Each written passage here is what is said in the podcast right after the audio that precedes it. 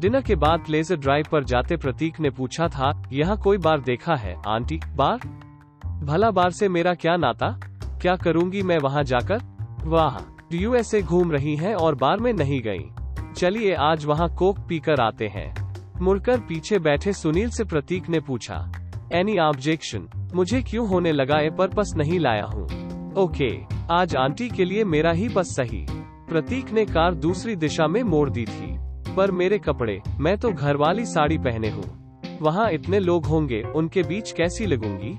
उन साधारण कपड़ों में मेरा संकोच स्वाभाविक ही था। यही तो यहाँ अच्छाई है, आंटी। कोई किसी का नोटिस ही नहीं लेता। सब अपने में मस्त रहते हैं। सुनील ने ठीक ही कहा था। चौराहे के एक कोने पर जगमगाता रेस्टोरा कार में दूर से ही दिख गया था। सामने खुले बरामदे में ढेर सारे युवक युवतियाँ बैठे थे। तीव्र विद्युत प्रकाश में लड़कियों के रंगीन परिधान आभूषण झिलमिला रहे थे। गर्मियों में दिन के समय उन्हें बस शॉर्ट्स और बनियान में ही देखती थी। इस समय वे पूर्ण रूप से सजी हुई थीं। बार में प्रवेश करते प्रतीक ने परिहास किया, आंटी, आप 18 वर्ष के ऊपर है न वना यह सामने खड़ा बाउंसर बाहर कर देगा। यहाँ के बार में 18 वर्ष से कम आयु वाले नहीं आ सकते, इसीलिए हम अपना आइडेंटिटी कार्ड अपने साथ रखते हैं। देवाशीष, तू अपना कार्ड लाया है ना? मेरी फ़िक्र मत कर। इतना स्मार्टली निकल जाऊँगा कि तू देखता रह जाएगा। Take care of aunty Devashish अपने भुलक्कड़ स्वभाव के लिए मित्रों के मध्य प्रसिद्ध था। बालों को सहवार्ता देवाशीष सबसे आगे निकल गया था। मेरी बार की कल्पना को झुठलाता वह बार भारत के किसी रेस्टोरेंट जैसा लगा था। वही उत्फुल्ल वातावरण, वही रंगीन जलता बुझता प्रकाश अपनी आभा बिखेर रहा था।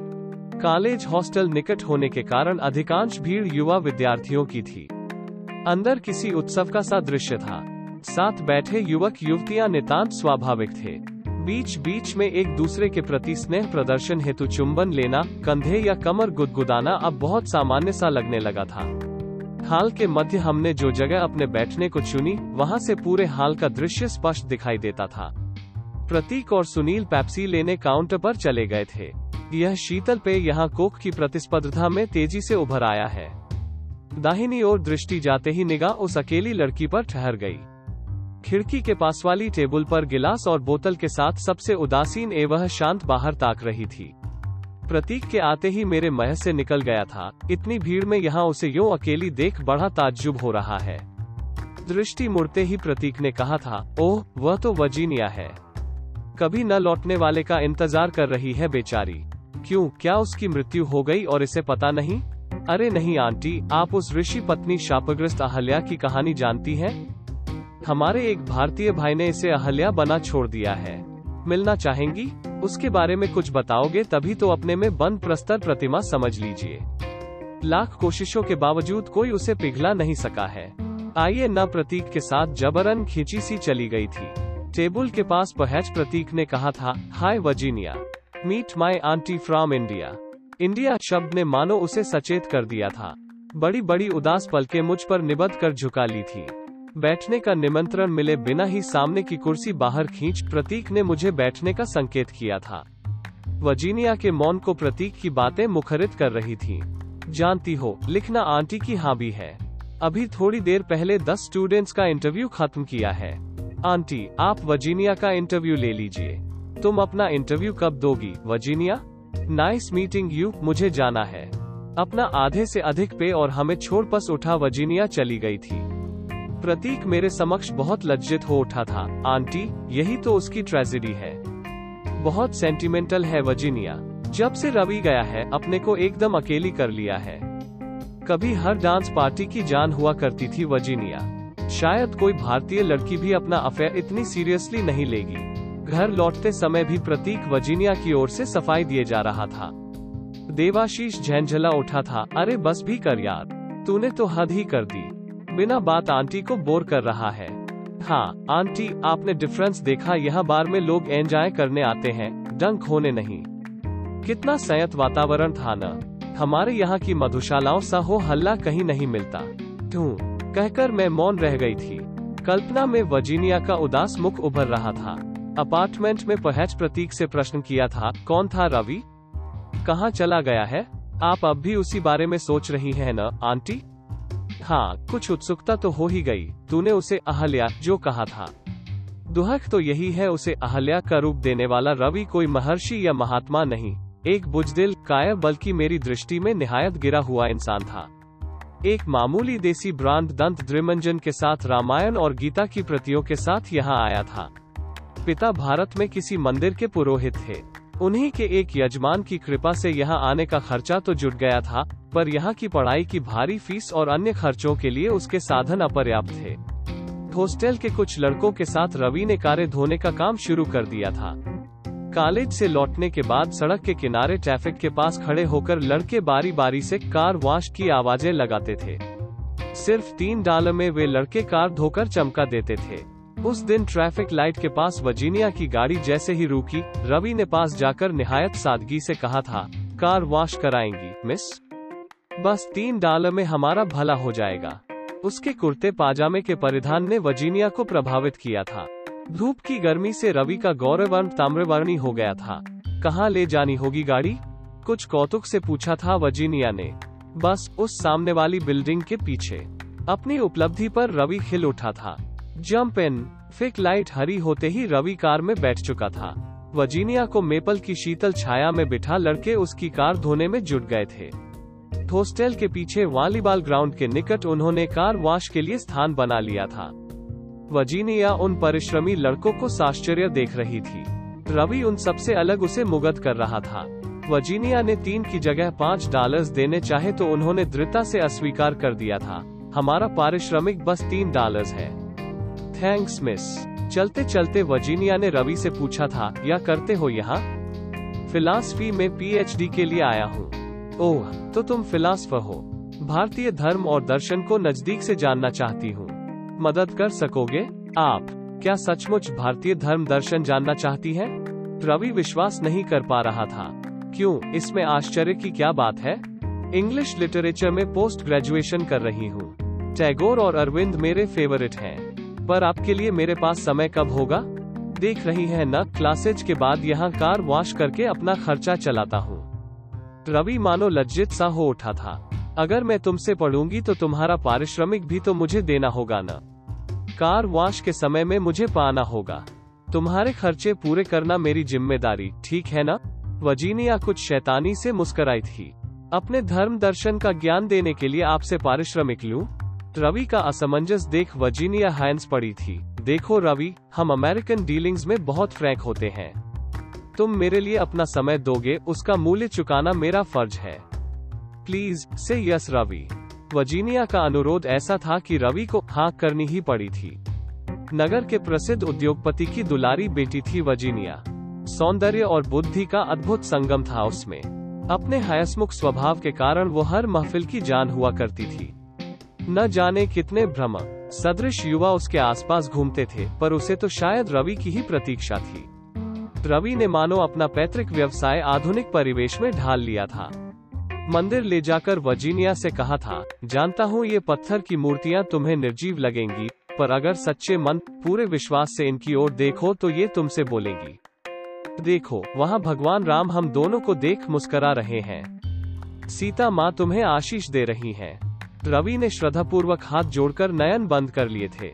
सच रवि वजीनिया रवि की विश्वासपूर्ण वाणी से मानो बैंध कर रह गई थी। रवि रामायण की चैपाइयों को अपने मधुर स्वर में गाकर उनका अर्थ बताता था और मंत्र मुग्ध वजीनिया की कल्पना में चित्र साकार हो उठते थे। वह चकित सी रवि का मुख ताकती रह जाती थी।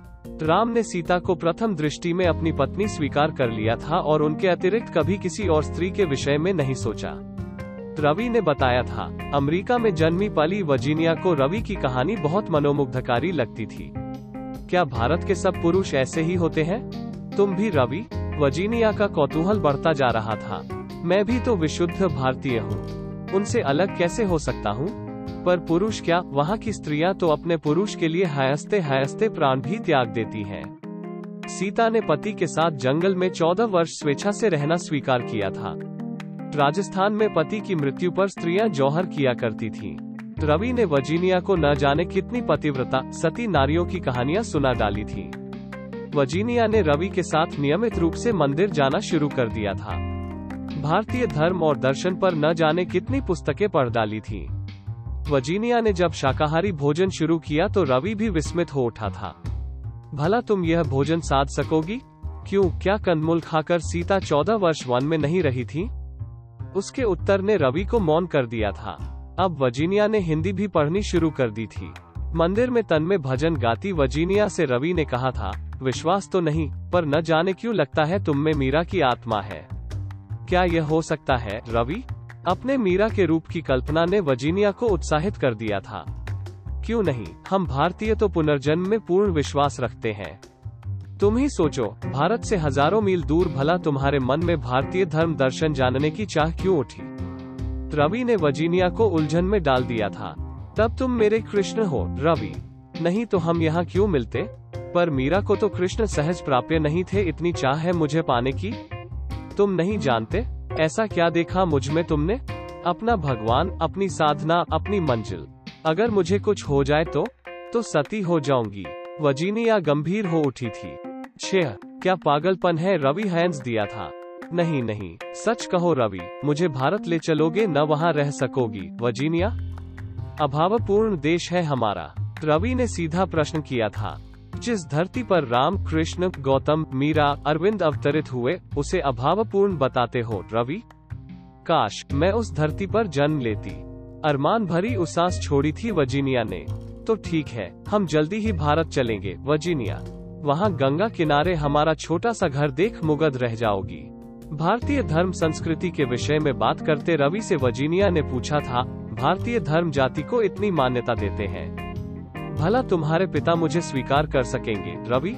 क्यों नहीं? पिताजी विशुद्ध गंगाजल छिड़क कर तुम्हें पवित्र कर लेंगे। क्या गंगाजल छिड़कने से ही मैं पवित्र हो सकूँगी? तुम मुझे पवित्र नहीं मानते, रवि। पानी भला क्या जादू कर सकता है? वजीनिया कुछ क्षुब्ध हो उठी थी। यही तो तुम नहीं जानती। गंगाजल भारतीयों के लिए अमृत है। अंतिम समय में इसकी एक बूंद मोक्ष प्रदान करती है। रवि ने विस्तार से भागीरथ द्वारा सगर पुत्रों के तारण की कथा सुनाई थी। वजीनिया मानो दिन प्रतिदिन भारतीय धर्म के चमत्कारिक रूप द्वारा विमोहित होती जा रही थी। पता नहीं रवि के विश्वासपूर्ण कथन में सम्मोहन अधिक होता था या धर्म का अद्भुत आकर्षण था जो वजीनिया को अपने मोहपाश में बांधता जा रहा था। रवि की पीएचडी स्वीकृत हो गई थी। वजीनिया ने अपने घर विभाग के प्राध्यापकों और साथियों को आमंत्रित किया था। साड़ी ब्लाउज के भारतीय परिधान में सजी वजीनिया ने विशुद्ध शाकाहारी भोजन परोसा था। पिछले कई दिनों से वजीनिया एक भारतीय महिला के साथ भोजन बनाना सीख रही थी। उस दिन रवि को अचानक अपना पाक कौशल दिखा चमत्कृत कर दिया था वजीनिया ने। अब तो भारतीय बहु बनने का अंतिम प्रमाण पत्र भी तुमने जुटा लिया वजीनिया रवि आनंदित था, फैंसी खुशी की वो संध्या पलक झपकते बीत गई थी। अतिथियों को विदा देने के बाद रात्रि के मादक क्षणों में रवि अपना संयम, विवेक भूल वजीनिया को पाने को व्याकुल हो उठा था। वजीनिया को बाहुपाश में जकड़ उसके अधरों पर अपने अधर धर रवि सीमा से आगे बढ़ने लगा था। तभी वजीनिया ने उसके उन्मत उबाल पर ठंडे पानी के छींटे मार दिए थे। छे, ऐसा व्यवहार तुम्हें शोभा नहीं देता, रवि। तुमने ही तो बताया है कि शरीर का मिलन विवाह के बाद ही संभव है। उसमें अब देर ही कितनी है? कुछ ही दिनों में तो हम विवाह बंधन में बैंधने वाले हैं ना? Let's forget everything come are darling Ravi उन्मत था। नहीं नहीं, यह असंभव है।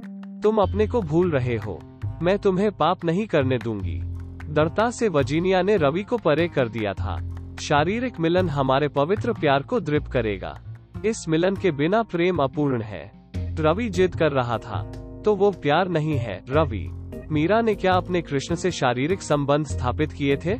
नहीं, रवि, यह असंभव है। उन्मत रवि को वहीं छोड़ वजीनिया बाहर चली गई थी। पता नहीं रवि ने स्वयं को अपमानित अनुभव किया था या लज्जित। दूसरे ही दिन रवि को पिता की गंभीर बीमारी का तार मिला था। एकमात्र पुत्र की उपस्थिति नितांत आवश्यक थी। तुरंत लौट आने के निर्देश स्पष्ट थे। रवि के विवरण मुख को देख वजीनिया ने धीरज बैंधाया था, भगवान में विश्वास रखो, रवि। मैं तुम्हारे साथ चलूँगी। मैं जानती हूँ मेरी प्रार्थना पिताजी का अनिष्ट नहीं होने देगी। नहीं वजीनिया अभी तुम्हारा मेरे साथ जाना ठीक नहीं है। पिताजी को तो मैं समझा लूँगा, पर वहाँ परिवार के न जाने कितने लोग इकट्ठे होंगे। तुम्हारी उपस्थिति शायद उन्हें सह्य न हो। किसी भी स्थिति में तुम्हारा अपमान मैं नहीं सह सकता। मेरा मान अपमान सिर्फ़ मेरा ही तो नहीं है रवि मान लो पिताजी को कुछ हो गया तो मैं उनका आशीर्वाद भी न पा सकूँगी। नहीं, इस समय तुम्हारे जाने से बहुत सी प्रॉब्लम्स आ सकती हैं। मैं पहुँचते ही तुम्हें कांटेक्ट करूँगा। Have faith in me darling Virginia ने ही रवि का टिकट खरीद, शुभकामनाओं के साथ उसे विदा किया था। समाचार शीघ्र देने का अनुरोध करती वजीनिया के कंधे स्नेह से थपथपा रवि चला गया था। एक माह तक रवि की कोई सूचना न पा वजीनिया व्यग्र हो उठी थी। रवि मेरे ही हॉस्टल में रहता था। रवि के साथ वर्जीनिया से कई बार मिला था। वर्जीनिया को मैंने ही समझाया था, हमारी भारतीय परंपरा में मृत्यु के बाद बहुत से रीति रिवाज होते हैं। रवि अकेला बेटा है। शायद उन दायित्वों को पूरा करते उसे पत्र लिखने का समय ही नहीं मिला हो, या फिर उसके पिता अभी गंभीर हालत में हो। कुछ पलों को वर्जीनिया आश्वस्त दिखी थी। फिर उसने कहा था, मैंने भारत जाने का निश्चय कर लिया है, प्रतीक। कठिनाई के समय रवि का साथ देना मेरा कर्तव्य है। शायद वर्जीनिया ने जाने की तैयारी शुरू भी कर दी थी, तभी रवि का पत्र मुझे मिला था। बहुत सफ़ाई देने के बाद रवि ने सत्य मुझे लिखा था, पिता की गंभीर हालत का तार झूठा था। पिता के किसी शुभचितक मित्र ने रवि और वजीनिया की प्रगाढ़ मैत्री का सविस्तार वर्णन उन्हें लिख भेजा था। एकमात्र पुत्र विधर्मी, विदेशी लड़की से विवाह कर कुल कलंकित करे, इससे तो मृत्यु भली। यही नहीं, जिन यजमान की कृपा से रवि को अमेरिका जाने का सौभाग्य प्राप्त हुआ था उनकी कन्या अमेरिका से पीएचडी प्राप्त रवि के आने की प्रतीक्षा में ही अब तक अविवाहित थी। उच्च ब्राह्मण कुल में जन्मे ऊँची अमेरिकन डिग्री प्राप्त रवि को अपना दामाद बनाने में यजमान ने विलंब नहीं किया था। लाखों की जायदाद का उत्तराधिकारी उन्हें रवि जैसा जामाता ही चाहिए था। उनकी दूरदर्शिता ने रवि को पहले ही जाँच परख कर अमरीका भेजा था। रवि ने लिखा था कि उसने पिता के समक्ष अपनी स्थिति स्पष्ट करने की बहुत चेष्टा की, पर पिता अपने हट पर दृढ़ रहे। उन्होंने रवि से स्पष्ट कह दिया था कि वो विधर्मी, विदेशी लड़की उनकी मृत्यु के बाद ही उनके घर आ सकती है। साथ में रवि के विवाह न करने की बात पर भूख हड़ताल कर अपने प्राण त्यागने का अडिग निर्णय भी उन्होंने सुना दिया था।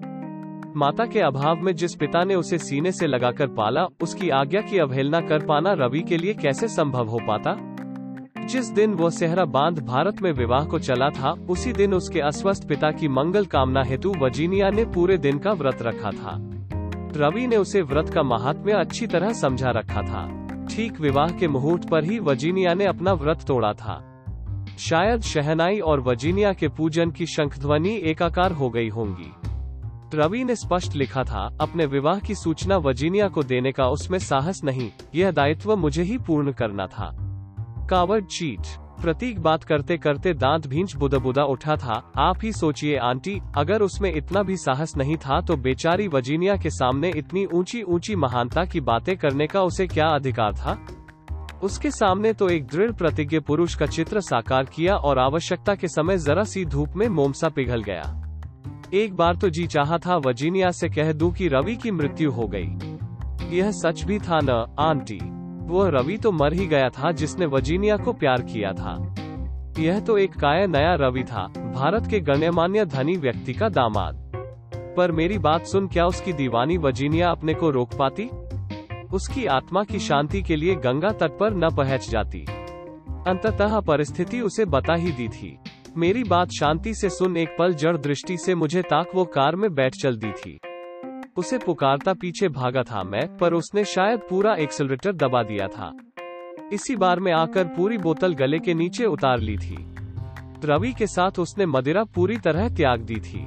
किसी ने रोकना चाहा तो ऐसी दृष्टि से वर्जना की कि वह सहम गया। तब से रोज शाम वो यहाँ आती है। ऐसे ही अकेली बैठ वापस चली जाती है। कई युवाओं ने मित्रता का हाथ बढ़ाया, पर वह तो बस चलती फिरती अहल्या बनकर रह गई। काश कोई राम उसका उद्धार कर पाता। प्रतीक की आवाज़ भारी हो गई थी। पुअ वजीनिया, नहीं, वजिन मीरा, अनजाने ही मैं बुदा बुदा उठी थी।